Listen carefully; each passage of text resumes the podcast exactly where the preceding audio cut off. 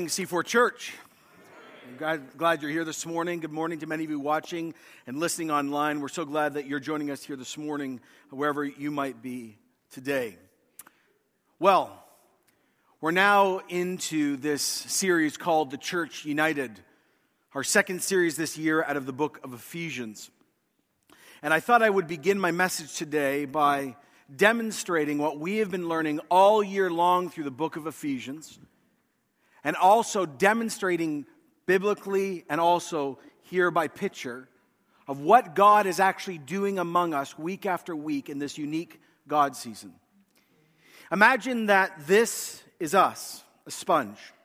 And one thing we all know about a sponge is it actually takes up the environment that it's in.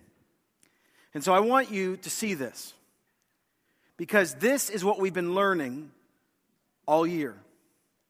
This is what the human condition looks like without God.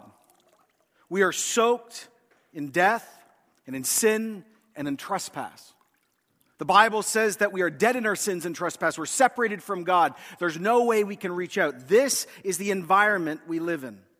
But as we've been learning, there is good news of great joy for all people, right? We've been learning that God didn't leave us in this condition of blackness and in sin and death that God the Father decided before the beginning of time to call us out. Jesus, when he was dying on the cross, thought of us by name and took his wrath, took our sin, and dealt with the devil. And the Spirit of God gives us the ability to encounter God. Is that not the good news? And so, this is what God does He takes us out of death and He begins to do this. Ouch. But what's actually very interesting is, though we are now out of that environment, Look, the old life is not completely gone. We're still marked by it. We still continue to struggle with the unholy trinity of the world and the flesh and the devil. And yet, God, because He is a good dad and loves us and has called us, as Pastor Gary just prayed, to be free, continually over time plunges us into new environments and gets rid of that old life and keeps plunging us into another new environment and getting more of that old life out and does it again and again and again.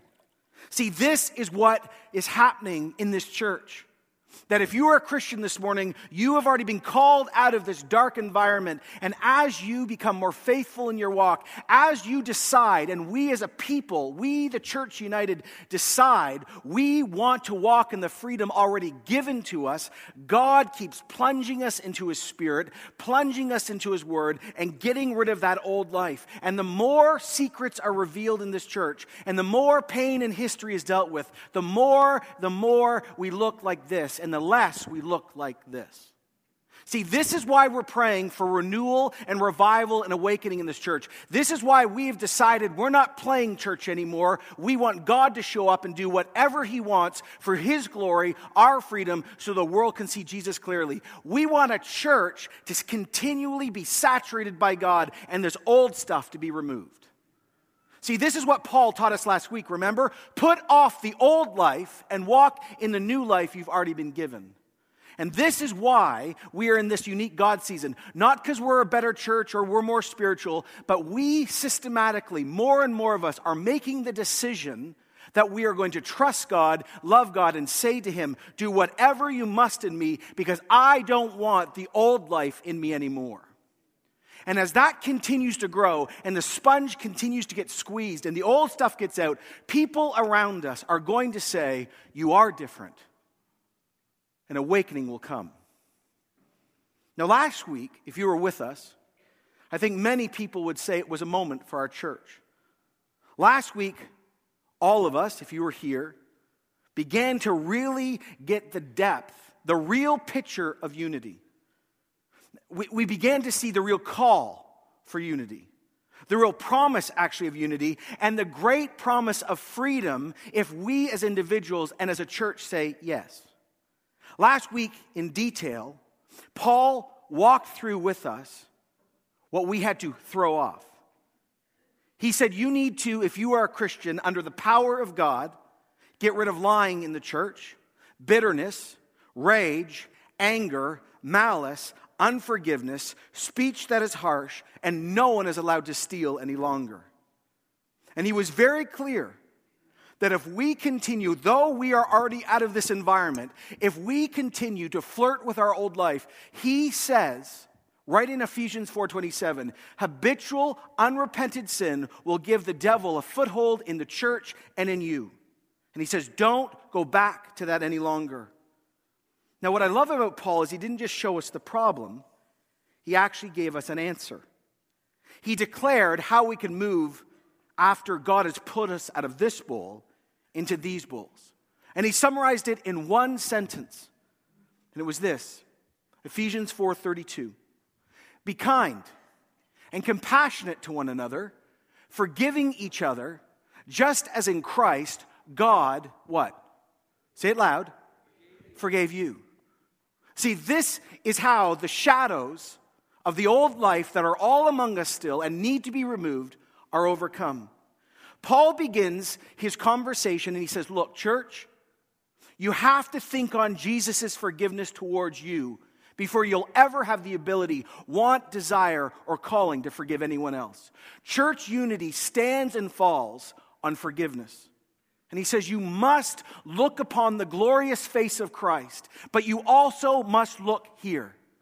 If you don't really believe this is where you came from, you will not truly believe you've been forgiven for much, and you will not forgive others much. Paul says, Think about what I've taught you. You were an enemy of God. You were owned by the devil. You were marked by sin, and God called you out of this and He forgave you. And not only did He forgive you there, past tense, He does it for us all the time. Everything we've ever done against God, in private, in public, what we've forgotten about and what still haunts us today, Jesus says to us at this moment, because His word says it, I choose not to ever use any of us against you because I am love. Every time you and I fall, every time we mess up in small or large ways, Jesus gets down on his knees and washes our feet again and says, Let me serve you. Let me give you grace again. Yes, I'm holy. Yes, I'm God in flesh, but I love you so deeply that when I declared on the cross it was finished, I meant it. It is already on my body. I forgive you. Don't forget, forgiveness is not forgetting.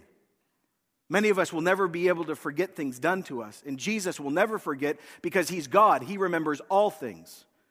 And it's not even about a lack of justice.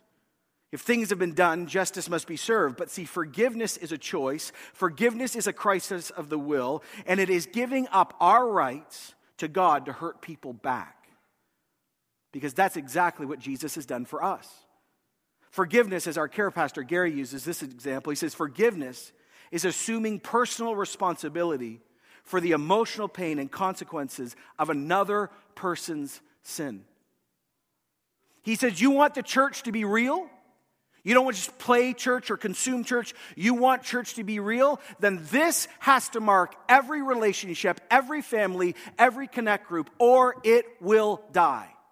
But Paul roots it not in our moralism or not in us just pulling our bootstraps up so we feel more important, not by self power. He says, because you continually are experiencing this in Jesus, you will have the power to do this for other people.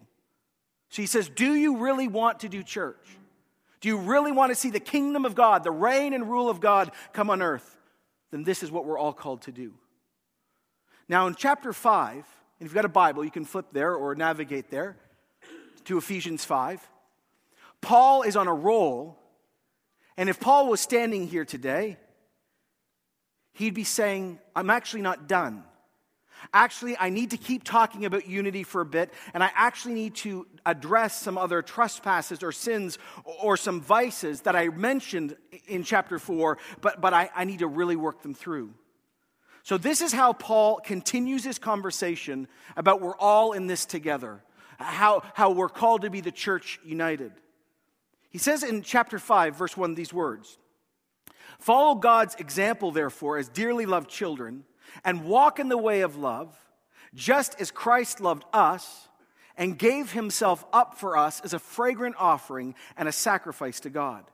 He starts the conversation by saying, imitate or follow God's example, his love, his forgiveness. Here it is. Everyone ready? His laying down of his own rights for the sake of others. But notice how he addresses us.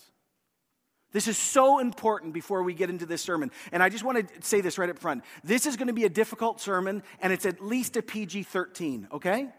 No, I'm serious. It may be a double A. We'll see. Or R if you're in America. Okay, so, no, really. So, as dearly loved children, see, this is how he starts the conversation before he talks about disunity. He says, Look, he knows that when he calls us out, the first thing as Christians or as seekers we're going to do is hide. We're going to get defensive, or in some way we're going to question if we even have a relationship with God. He's deeply concerned that false guilt or the devil or your own heart's going to accuse you.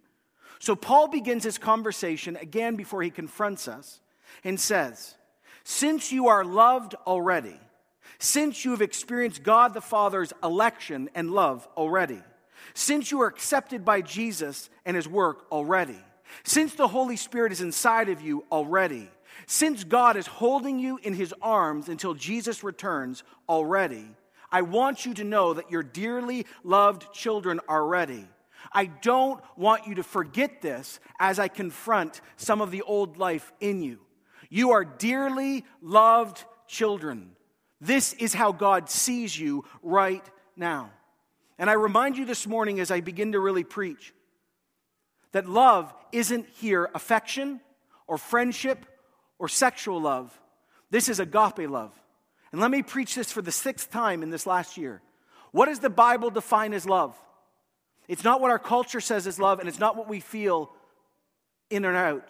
He says in 1 Corinthians 13 4, love is patient, love is kind, love does not envy, love does not boast, love is not proud, love is not rude, self seeking, or easily angered. Love keeps no record of wrongs. Love does not delight in evil, it rejoices with truth. Love always protects, always trusts, always hopes, always perseveres. See, let me say this again. Why are we dearly loved children this morning? Because Jesus has been patient with us. He forgives us time and time again. Why are we dearly loved children this morning? Because Jesus is kind towards us. He never gives us what we deserve. By the way, Jesus does not envy because he knows better and he is better. He doesn't have an envy problem. Jesus has no need to boast and Jesus doesn't need to be proud. Do you know why? And he's not even rude because he has nothing to prove. Have you ever thought about that? Jesus has nothing to prove. He is not motivated by competition, anger, or fear because he knows who he is and he's just fine. Thank you very much. Think about us. How many of us are, are proud or rude because we are afraid of what other people think about us? How much ungodly competition is because we're afraid that we're lesser than someone else? Jesus has no problem with any of this at all. Jesus is not self seeking, and Jesus does not keep any record of wrongs. That would be a amen moment. No, think about this. This is true. Some of you as Christians still live your life thinking that he's got some list upstairs. You know, he's like a bad Santa. Oh, no, he's not. He died, so that stuff is gone. He loves us, and he does not keep our sin against us. And not only that, I love this even more. Jesus is not easily angered. So many of you act in your Christian walk like he's up there flipping out every time we miss the mark. No, he is not easily angered. He hates evil. He loves good. He always protects. He's full of hope. He's fully trustworthy, and he never gives up. And all of that is directed at you. We are dearly loved children. That is our identity in this world. So he says, since this is true, since we can know that we know that we know this is true, because what he did on the cross is proof that this is what he is Never forget, it says in the Bible that his sacrifice was a fragrant offering to God. Now, that's weird language for us, but in the Old Testament, this was the language used for sacrifices. When a real sacrifice, not just a big sacrifice, but someone with a sincere heart would offer up animals or, or grain, and it was real, it said that it was a great fragrance in God's nostrils. I know it's weird, but get the imagery. What he's basically saying is, this is something deeply acceptable to God. Sweet savor, the best taste, the most beautiful of gifts. From down here, let's be honest, the cross, the cross can only look like torture, horror, injustice, anarchy, out of control. But from heaven's view, it was pure, costly, reckless love that filled the heavens with a fragrance.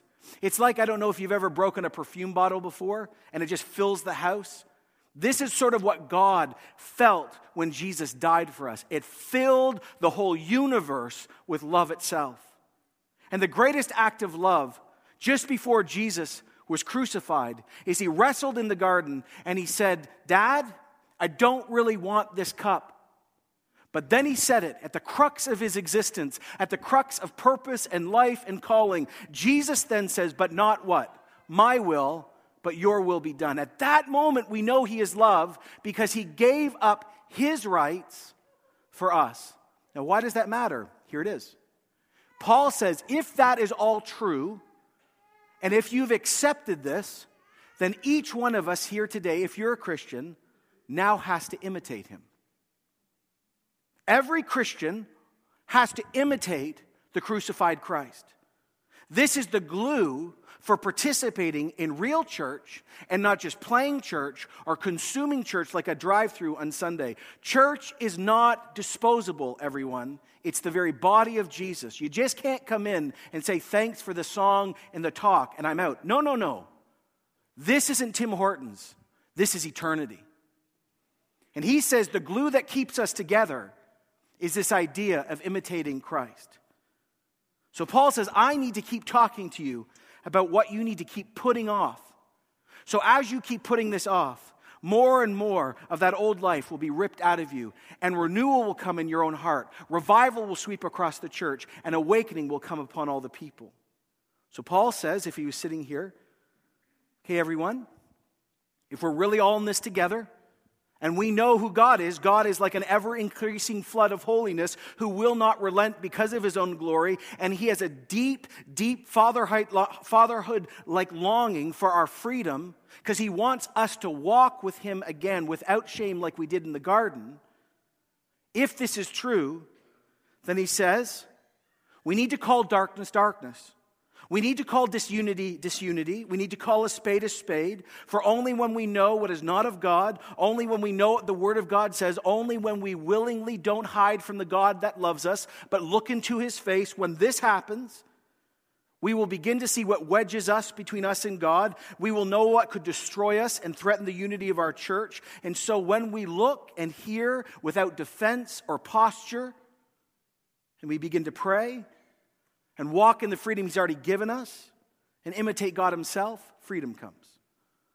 So Paul says, You dearly loved children, you saints, I must keep going because so much is at stake. So Paul says, I, Let me start in a place that you probably don't want me to, but I'm going to. He says, Let's just talk about sex. Ooh, junior high moment. Dead silent. Half your eyes just hit the roof. No, no, okay. Now, I want to take a moment before I preach you what Paul says to read what one historian wrote about the sexual worldview and experience in the Greco Roman worldview. This is what he said Sexual attitudes in Roman times are very similar to ours today, but actually, believe it or not, probably a little bit more blatant. Often a double standard, he writes, existed so wives were expected to have sexual relationships only with their husbands. Chastity by a woman was really valued, not necessarily practiced, but valued. But men, ah, they had some other options, we'll say. They had various sexual outlets. As long as they never committed adultery with another man's wife, everything else was okay. A famous statement illustrates the laxity. Mistresses we keep for the sake of pleasure, concubines for the daily care of our persons, but wives, ah, wives, to bear us legitimate children and to be faithful guardians of our household. How nice for boys. Cicero wrote approvingly of this and actually said that young men, teenagers, and young adult men, it was a great thing for them to have affairs with courtesans. Prostitution was much more open there than even today. It was both religious and secular. Homosexuality, bisexuality, it was all very common. And not only that, one of the most terrible things is many slaves were abused sexually. Now, into that world, Paul is writing to a group of Christians just like us, and I would say it is no different for us today. The sexual experience of our culture in Toronto is very similar, and actually, Paul didn't have to deal with the internet, and we do. But this is what Paul writes, and I want to say this, I'm prefacing this, to Christians. But among you, there must not be even a hint of sexual immorality or any kind of impurity or of greed, because these are improper for God's saints, God's holy people. There cannot be a hint or whiff of this, he says. Now, I want to work this out because sexual immorality, impurity, and greed all are sexual statements. And, and let me start with the first one sexual immorality. Sexual immorality in, in Greek is a word porneia, where, can anyone guess we get our word? pornography from. That's right. And, and, and the word in Greek was a catch all phrase for all sorts of sexual acts. And so don't get defensive, just hear this. This is what the dictionary porneia means it was used for adultery. So if you are married and you went out and had an affair, virtually or physically or emotionally, porneia. If you were living outside of marriage, even in a common law state, porneia. If you were involved in any sort of same sex sexual acts, the word porneia is used in the Bible. Bestiality falls under this. And not only that, incest falls over this. Now, is this saying that all these things are equal? No. But this is what the Bible says is porneia. Metaphorically, it was used for worshiping idols. And so the idea was when people would bow down to false gods and eat food in front of them, and sometimes have sex with prostitutes, that was common, that also was called porneia. See, you've got to understand that if you're a Christian, I'm going to say that again, if you're a follower of Jesus, the Bible is clear, and Paul's worldview is rooted in Genesis 1, 2, and 3. That God created Adam and Eve, and they are the model for everybody. Marriage between a man and a woman in Scripture reflects the image of God. Like the Trinity, when a husband and wife have mutual consenting sex, not forced, but mutual sex together, it says they become one, and yet they're two different people. They share the fundamental sameness together, and yet they're two different persons. See, all other sexual acts lack the dimension of the God we've been created in the image of. See, that's why it's all wrong because it does not reflect the one who has created sex. Is our God against sex? Absolutely not. It was his idea in the first place. My boss made it. It's great. And it needs to be worked on. My Connect group last night, we actually are doing a marriage thing, and last night was the sex talk.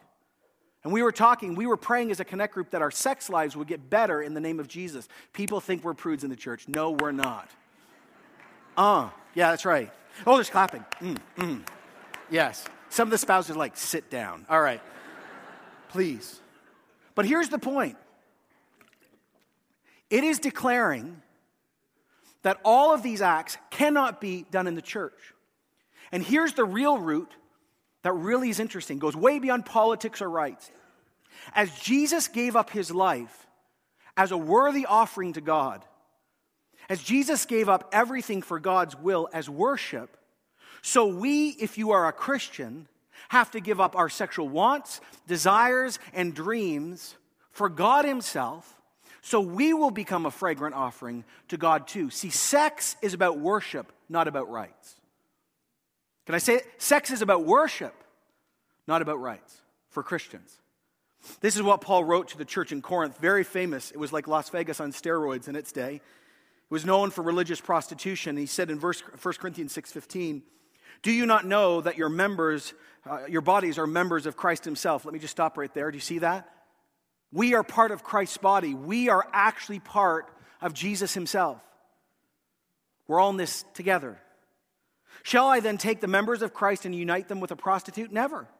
Do you not know that he who unites himself with a prostitute is one with her in the body? For it is said the two will become one flesh. But he who unites himself with the Lord is one with him in spirit. Flee from porneia. Flee from sexual immorality. All other sins a person commits are outside the body, but whoever sins, sins sexually sins against their own body. Do you not know that you are the temple, your bodies are the temples of the Holy Spirit, who is in you, who you've received from God? Uh oh. You are what? Not your own. You've been bought with a price. Therefore, honor God with your bodies. You and I, as Christians, do not own our sexuality or our bodies. It says that we're married to Jesus. That is, we are in a covenant relationship with Jesus, and how we think and act with our bodies matter. Now, I, I, I got to catch this this morning. I'm not talking about struggling here, by the way. I'm not even talking about temptation or being inclined one way or another sexually. Struggle, sexual orientation, and temptation is not what Paul is dealing with. And by the way, struggle, sexual orientation, and temptation are not sin. But the real issue is this when we as Christians begin to justify and affirm what the Bible says is wrong, and we start being very unclear that, you know, this is okay, it's sin. I'm starting to talk about when we justify sexual acts that Jesus, our King, God the Father, our Creator, and the Holy Spirit, the righteous one who makes us like Christ, is saying no to. See, you'll know that you're crossing the line sexually. I don't care how old you are. You know you'll begin to compromise and, and threatening, by the way, the unity of this church when you start saying things like, well, God would never deny my natural desires. Or I don't have to explain myself to you or anyone else, thank you very much. It's my body and my rights. God made me this way, or as long as we're consenting, it's okay, or if it doesn't hurt anyone, why does it matter? Now, that may be the thinking of our culture. That's foundational. That is the glasses of how great, smart, loving people think. And if I was not a Christian, I'd be the first one agreeing with them. But since we have met Jesus and we've been brought out of darkness and we have the glasses of faith, this cannot be our view any longer. Why? Because we are willing slaves to Jesus Christ. Syncretism is not allowed in the church. And if we believe that our sexual view has more power than the Bible, then our worship is violated, truth is violated, authority is not submitted to, and humility is denied. The world can say what it wants, it's fine. But we who are followers of Jesus Christ must be willing worshipers of Jesus. And since we're the body of Christ and the unity of the church matters more than what we want, we say, Jesus, take my sexuality and use it as worship. Now, interesting, you notice how he uses the word greed when talking about sex? Very interesting. Because greed in Greek can read instability. Greed is ruthless. We all know it. Greed motivates all the other th- sins. Greed is the gas for all other sin. Think about it. Pride is declaring to God, I know better than you. I will run my life the way I want. Greed is desire put into action. I, it takes the place of God. Greed, not God, determines what I want. Greed is to want more than we have, more than we're allowed to have, more than we should have. Greed says I can go where I want, when I want, how I want. Thank you very much. And Paul says there is no room in Jesus' body for sexual immorality or greed, materialistically and or sexually. Now, I could stop preaching and we'd be done, but Paul's not done. Paul says, Now, I know that's a lot to take in, but if he was standing here, he'd say, But actually, it's not just greed and, and, and sex I need to cover for a moment. Uh, and, and there's lots of good things I could affirm, but we're dealing with vices right now. I, I need to remind everyone again about how we talk to each other. I talked about this last week, he'd say, but I need to talk about it again. So, verse 4 Nor should there be obscenity, foolish talk, or coarse joking, which are out of place, but rather uh, thanksgiving. There's no room for oral filth or dirty language in God's church. Foolish talk is when someone talks and talks and there's no substance. Ever had that conversation before? Oh, yeah, all of us. I don't know if you've struggled with uh, being high or being drunk. But anytime you've hung out, hung out with uh, people who are highly intoxicated, it's very interesting what they end up saying. It's foolish. And Paul is saying there is no room for that type of stuff. And by the way, there's no room for coarse joking either. Now, coarse joking doesn't mean all humor is wrong. We're not prudes. We actually need to laugh more in the church, not less. Don't you agree? We need to have fun. That's why we did, yeah, clapping, yes. The, the, the comedians in the back. That's right, yeah, yeah. Yeah, I mean, that's why we produce those fun videos at Christmas. Like, we need to show the world we're good, we're fun. But coarse joking is when you know you're laughing at something God has said is a sin. And actually, humor can be the very thing that leads you into sin. Have you ever laughed at something and then told another joke and went, wow, I just violated my faith? Coarse joking, no room. There's a dynamic change between speech and the inner life. Paul said it last week, uh, Ephesians 4:29, "Do not let any unwholesome talk come out of your mouths, but only what is helpful for building others up according to their needs, that it may benefit those who are listening." You know, unwholesome language we learned last week comes from the idea of rotting fish, uh, rotten food, uh, rotten fruit, and, and, stones that crumble. And he says, you got to understand something. The very first thing God did is he spoke and the world came into existence. You got to remember, Jesus is called the Word of God. There's phenomenal power. James says that by our words, we can light a whole world on fire. Our tongue could be inspired by the devil, or we can bring blessing. He says there is no room in the church for talking at the kitchen table, or online, or in public, or in private that could rot out this church, make this church smell like crap and or break the foundation of this church like crumbling stones. There's no room in God's house any longer for slander, no, no words that tear other Christians or non Christians down, uh, no, no, no attacking, no blasphemy, no, no sexual talk to get someone a little aroused, no lying, no murmuring about church 24 7, no arrogant boasting, no cursing, no spreading rumors, no lies, no innuendo, no gossip. This is God's house. We are God's people. This is how this used to be, but we don't talk like darkness anymore. We talk like light. Says, if you want to deeply understand how churches stay together, you forgive one another and you use your body sexually as worship to God, and also you give up your rights and you say no to greed. And oh, by the way, how we talk to each other matters because what comes out of our mouth is a real reflection of what we think in our hearts. Jesus took this so seriously. Jesus actually said in Matthew 12 36, I tell you that everyone will give an account on the day of judgment for every empty word they have spoken. By your words you will be acquitted, and by your words you will be condemned. Every word spoken.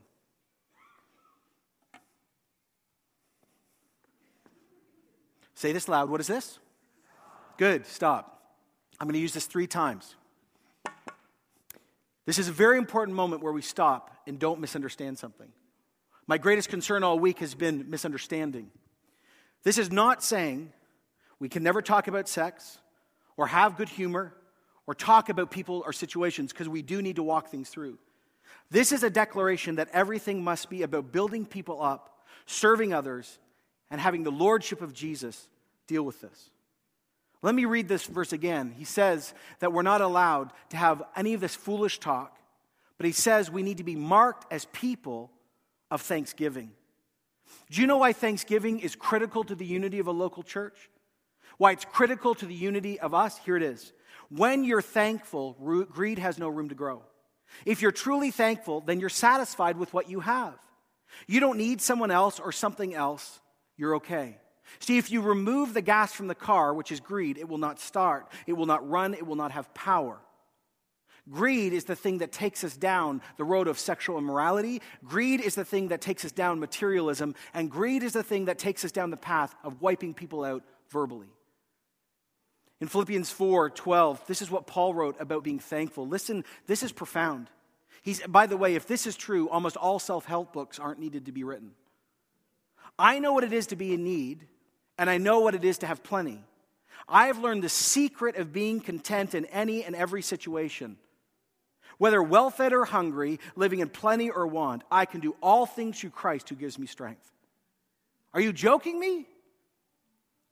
This is saying that in my mystical u- union with Jesus through the Spirit, I can be satisfied in any situation where I have not enough food or tons of food, where, where I don't have a sexual outlet or I do have a sexual outlet, you're telling me that there is a real secret of being content in every situation. And Paul says, Oh, yes, I'm writing this from jail. My walk with Jesus and my thankfulness for Jesus wipes out that horrific thing called greed. And I know that I know that I'm thankful.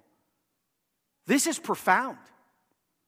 Because this is saying that thankfulness undercuts everything that could wipe out our church.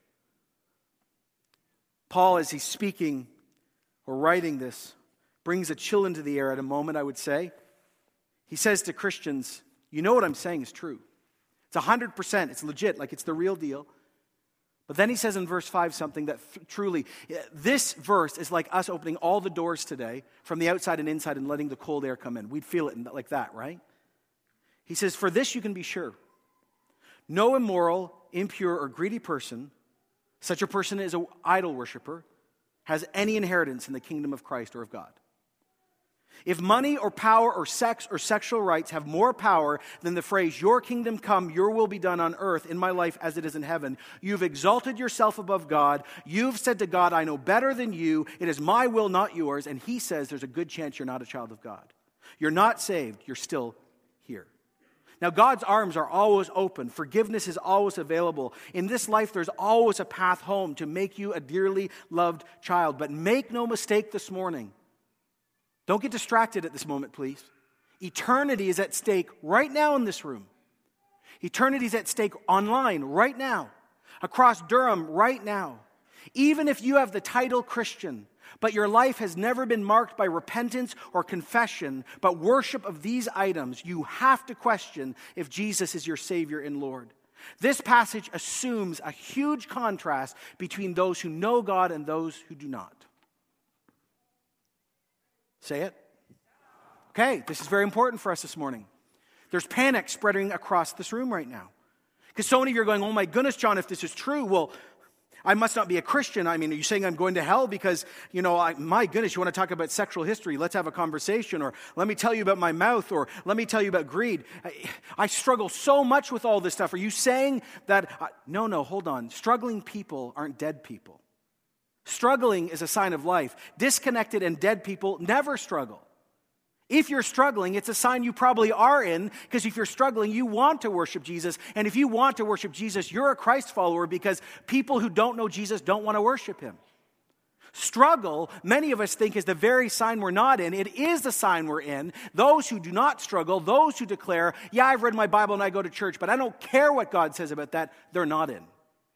Outright living with no repentance with no fruit is a sign you are not a follower of Jesus. Struggle is probably a great sign that you are. Now he says, Let no person deceive you with empty words, for because such things, God's wrath comes on those who are being disobedient. Now, some of you are going, John, I really like you. This is a nice church. The music's sort of cool. You wear jeans, isn't that nice? But come on, you're a little fundy this morning, a little fire, fire. I'm not sure if I like this. It can't be that bad. Yes, it is. It is. It doesn't matter what the world says, it doesn't matter what your family says, there is a judgment coming. You see, if there's no judgment, then there's not a holy God, then there's no accountability. Who cares what you do with your life? Let's just revert back to animals and do what we must do. There is an end coming, and we will all give an account to God. And here's the point if you do not want a genuine relationship with God through Jesus and want the things His kingdom brings in this life, He will honor that request forever. Paul writes in 2 Thessalonians 1 8, He will punish those who do not know God and do not obey the gospel of our Lord Jesus. They will be punished with an everlasting destruction, shut out from the presence of the Lord and from the glory of his might. Why? Because he's a mean God? No, because we have declared we don't want him. So Paul says in verse 7, church, do not partner with them. Do not go back to the deeds that used to do. Now, I'm going to do this real quick one last time. This is not saying as Christians, we don't hang out with non Christians. This idea of not partnering means do not do the deeds that we've all been saved from. But we are called. There is no room for the fortress mentality in the church. We are called to be with our friends and our neighbors and our families who are not Christians. Why? Because we were all in darkness once, and someone lived a right Christian life and prayed for us and told us the gospel, and we got saved. If there is no light and salt out in the world, how will they know? There is no room in the church for us to huddle and say, well, it's really bad and we're not going to hang out with. You don't get defiled by hanging out with people in darkness. No, no, no. They need light. We have no room for this fundamentalist attitude that says we don't care about them, we're in and they're not. No, no. We've been saved to serve others. He says, live as children of light.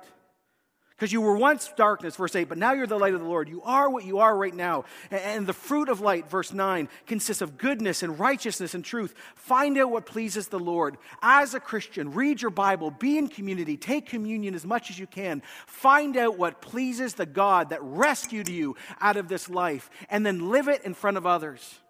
Why? Because it's what you were saved to do. And it fills the church with the presence and light of God and verse Ephesians 4:30. And when we do it, we don't grieve the Holy Spirit of God. He says in verse 11, have nothing to do with fruitless deeds of darkness, but rather expose them. Expose them. I mean, this is really powerful. I, I, I love mushrooms. I don't know if you do. I'm pro mushroom. Um, my family isn't as much. But I hear that mushrooms grow in darkness really, really well and very quickly. Um, and, and the image is this that like darkness hides things. Darkness hides evil. It helps grow and fester things. Night has no shame when wrote. But when you live as light, when your everyday life and your words match Jesus, they expose darkness like that. And the contrast is shocking and real. He says in verse 12, It is shameful even to mention what the disobedient do in secret. But everything is exposed by the light, it becomes visible. And everything that's illuminated becomes light. You know, this is really profound. I was studying this this week about the human eye. Now, if you could go to a place on earth that was completely flat, and there was no trees, no, no rocks, no mountains. It was like, it was, you know, it's basically the middle of Canada, uh, right? Flat, uh, with no wheat.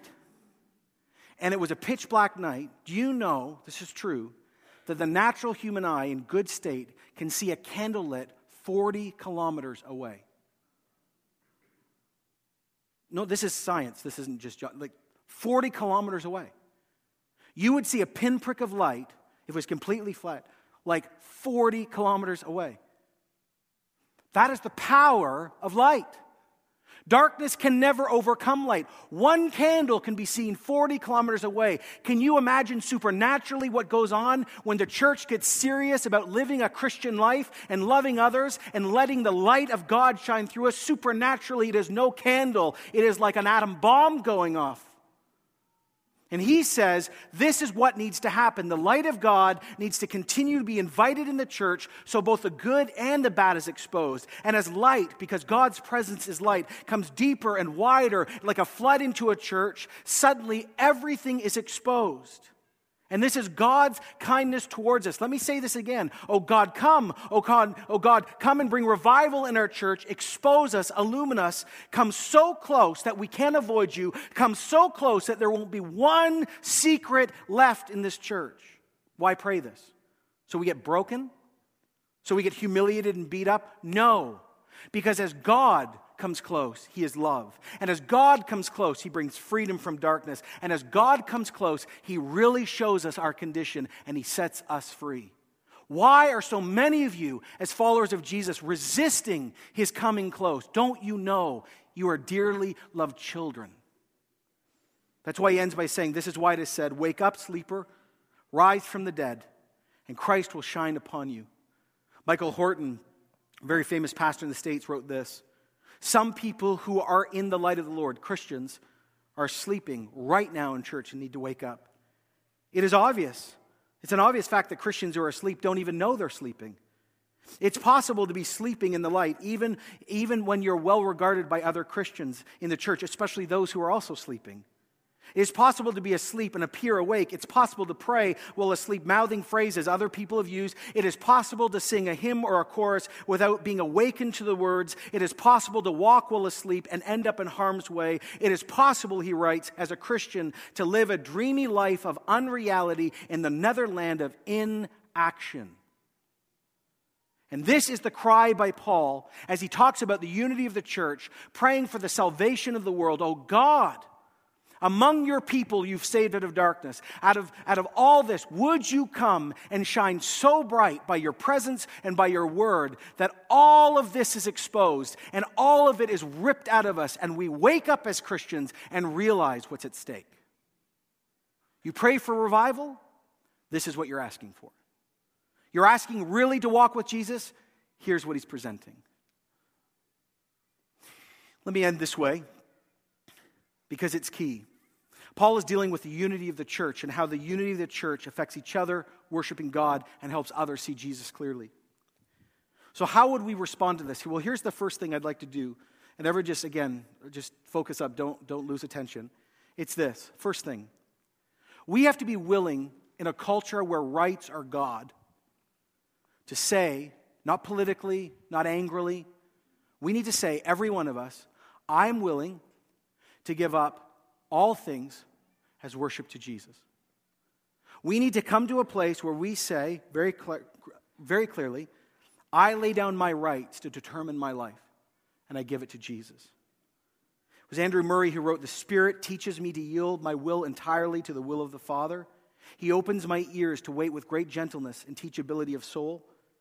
And then he says this He discovers or teaches me how to be union with God through obeying his will. How entire surrender to God's will is the Father's claim on us, the Son's example for us, and the true blessedness of soul. Every person who's a Christian in earshot of my voice this morning, we have to say, I lay down my sexual rights no matter where am I'm inclined, and I say, Jesus, I worship you. We have to be able to say, I lay down the sins of my tongue for the sake of worshiping Jesus. We need to be able to say, I give up greed for the sake of Jesus. We need to be able to declare over time, as God keeps bathing us in more and more walking with Him, that we say, Oh God, no greed in our church. Oh God, no sexual misconduct in our church. Oh God, no sins of the tongue in our church. I am willing, I'm willing. Come do a new work in me. Are you willing, for the sake of worship, church, to give up what you think is your right sexually? Are you willing to say to Jesus, I give you my body, my mind, and everything that I am? Are you willing to lay down your rights where you continually attack other people in your mind or with your tongue because of unforgiveness? Are you willing to say, No, Jesus, you come and change my tongue? Are you willing to say this morning, I don't want to be greedy anymore? I want to be thankful. It's interesting what John says, Jesus' best friend in 1 John 1 9.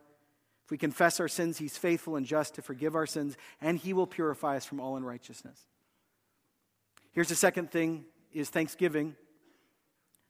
If we really want to see what God has started among us spread, because renewal has come, revival is, we are now experiencing the first fruits of it. Let me say this we have to be a very thankful people. And how are we thankful? We need to say to the Spirit of God, Holy God, every time I'm getting greedy, you show me. I think we will be shocked how greedy we all are. And right when that comes up, we will quote, I can do all things through Christ who gives me strength. Oh God, make me satisfied. How more generous do you think we all could be if we were more satisfied?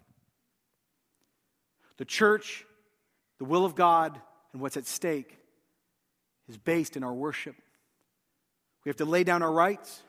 We need to ask God to make a middle class, educated culture thankful. That's nothing but a miracle. And lastly, we need to ask Jesus to let his light shine among us so bright, so pure, so close, no matter how uncomfortable, so each person is free in this church. Richard Foster wrote this prayer, and it is a great prayer for, for many of us. You just put it up. Precious Savior, why do I fear your scrutiny? Yours is an examen of love.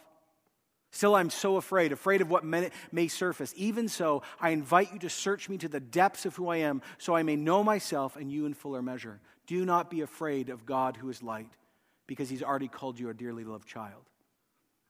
Let's pray this way as Nikki and the band come. And by the way, the song that Nikki has picked, as we sing it, listen closely, because it is a response. But let's pray about these things. First of all, Lord, this is very difficult teaching for us because we are people uh, who struggle with pride and owning our destiny. And we live in a culture that has idolized rights and has said that what Jesus did of laying down his life is nice in notion, but it's not good enough for real life. But we, right now, we who are praying genuinely say this to you Jesus, number one, we lay down our sex and sexuality and our wants and desires to you, whether married or single or single again. No matter what we want or, or desire, we say, Jesus, I give you my sex life as worship right now. And I pray actually over this church that those who are married, that the sex lives of this church would actually be redeemed and would become beautiful and profound. I pray, though, for all of us, no matter where we are, we would be thankful for how God has assigned us at this moment. That actually our worship would be stronger than these other things. We lay down right now the issue also of greed. I don't even know how to preach this, so I'm going to ask, Lord, would you confront us with our greed? Like, just confront us in our walks, in our families. And we lay down our want and desire to be greedy for the sake of Jesus Christ. And Lord, our tongue. Oh, how we have slandered you and others so quickly, how we talk about others so quickly, how we joke about dark things so quickly. Lord, we, we surrender our rights to our tongues and pray for a deeper work that we would be marked by something else. Our other prayer, Lord, is make our church thankful. Thankful for our state, thankful for where we are in our age and stage, our health, our life, our finances. Lord, Make us people that are thankful, that makes no sense to the world. We pray that greed would be ripped out of our church in Jesus' name. And lastly, we pray, and we pray this not for the moment, for the emotional moment, we pray it. Lord God of heaven and earth, this is your church. We are your people. Come, wake us up. Wake us up. Show us our true condition, good, bad, or indifferent. Affirm us, confront us. I pray for the light of Jesus to sweep so strong in every connect group and in every family, not one secret will be left. But as each secret comes forward and each struggle comes forward, there would be healing in the powerful name of Jesus. And lastly, we pray as we always do, oh God, turn your eyes to Durham. Right now, look, oh God, I beg you, look on all the lost. And so change us so they will see Jesus through us nothing less than the kingdom of God and the reign and rule of God, a foretaste of the new heavens and the new earth now. Nothing less than that we ask for this church. In the name of the Father who took us out of darkness into light, the name of the Son who said, Not my will, but your will be done, and the name of the Holy Spirit who says, You are sealed until the day of redemption. Amen.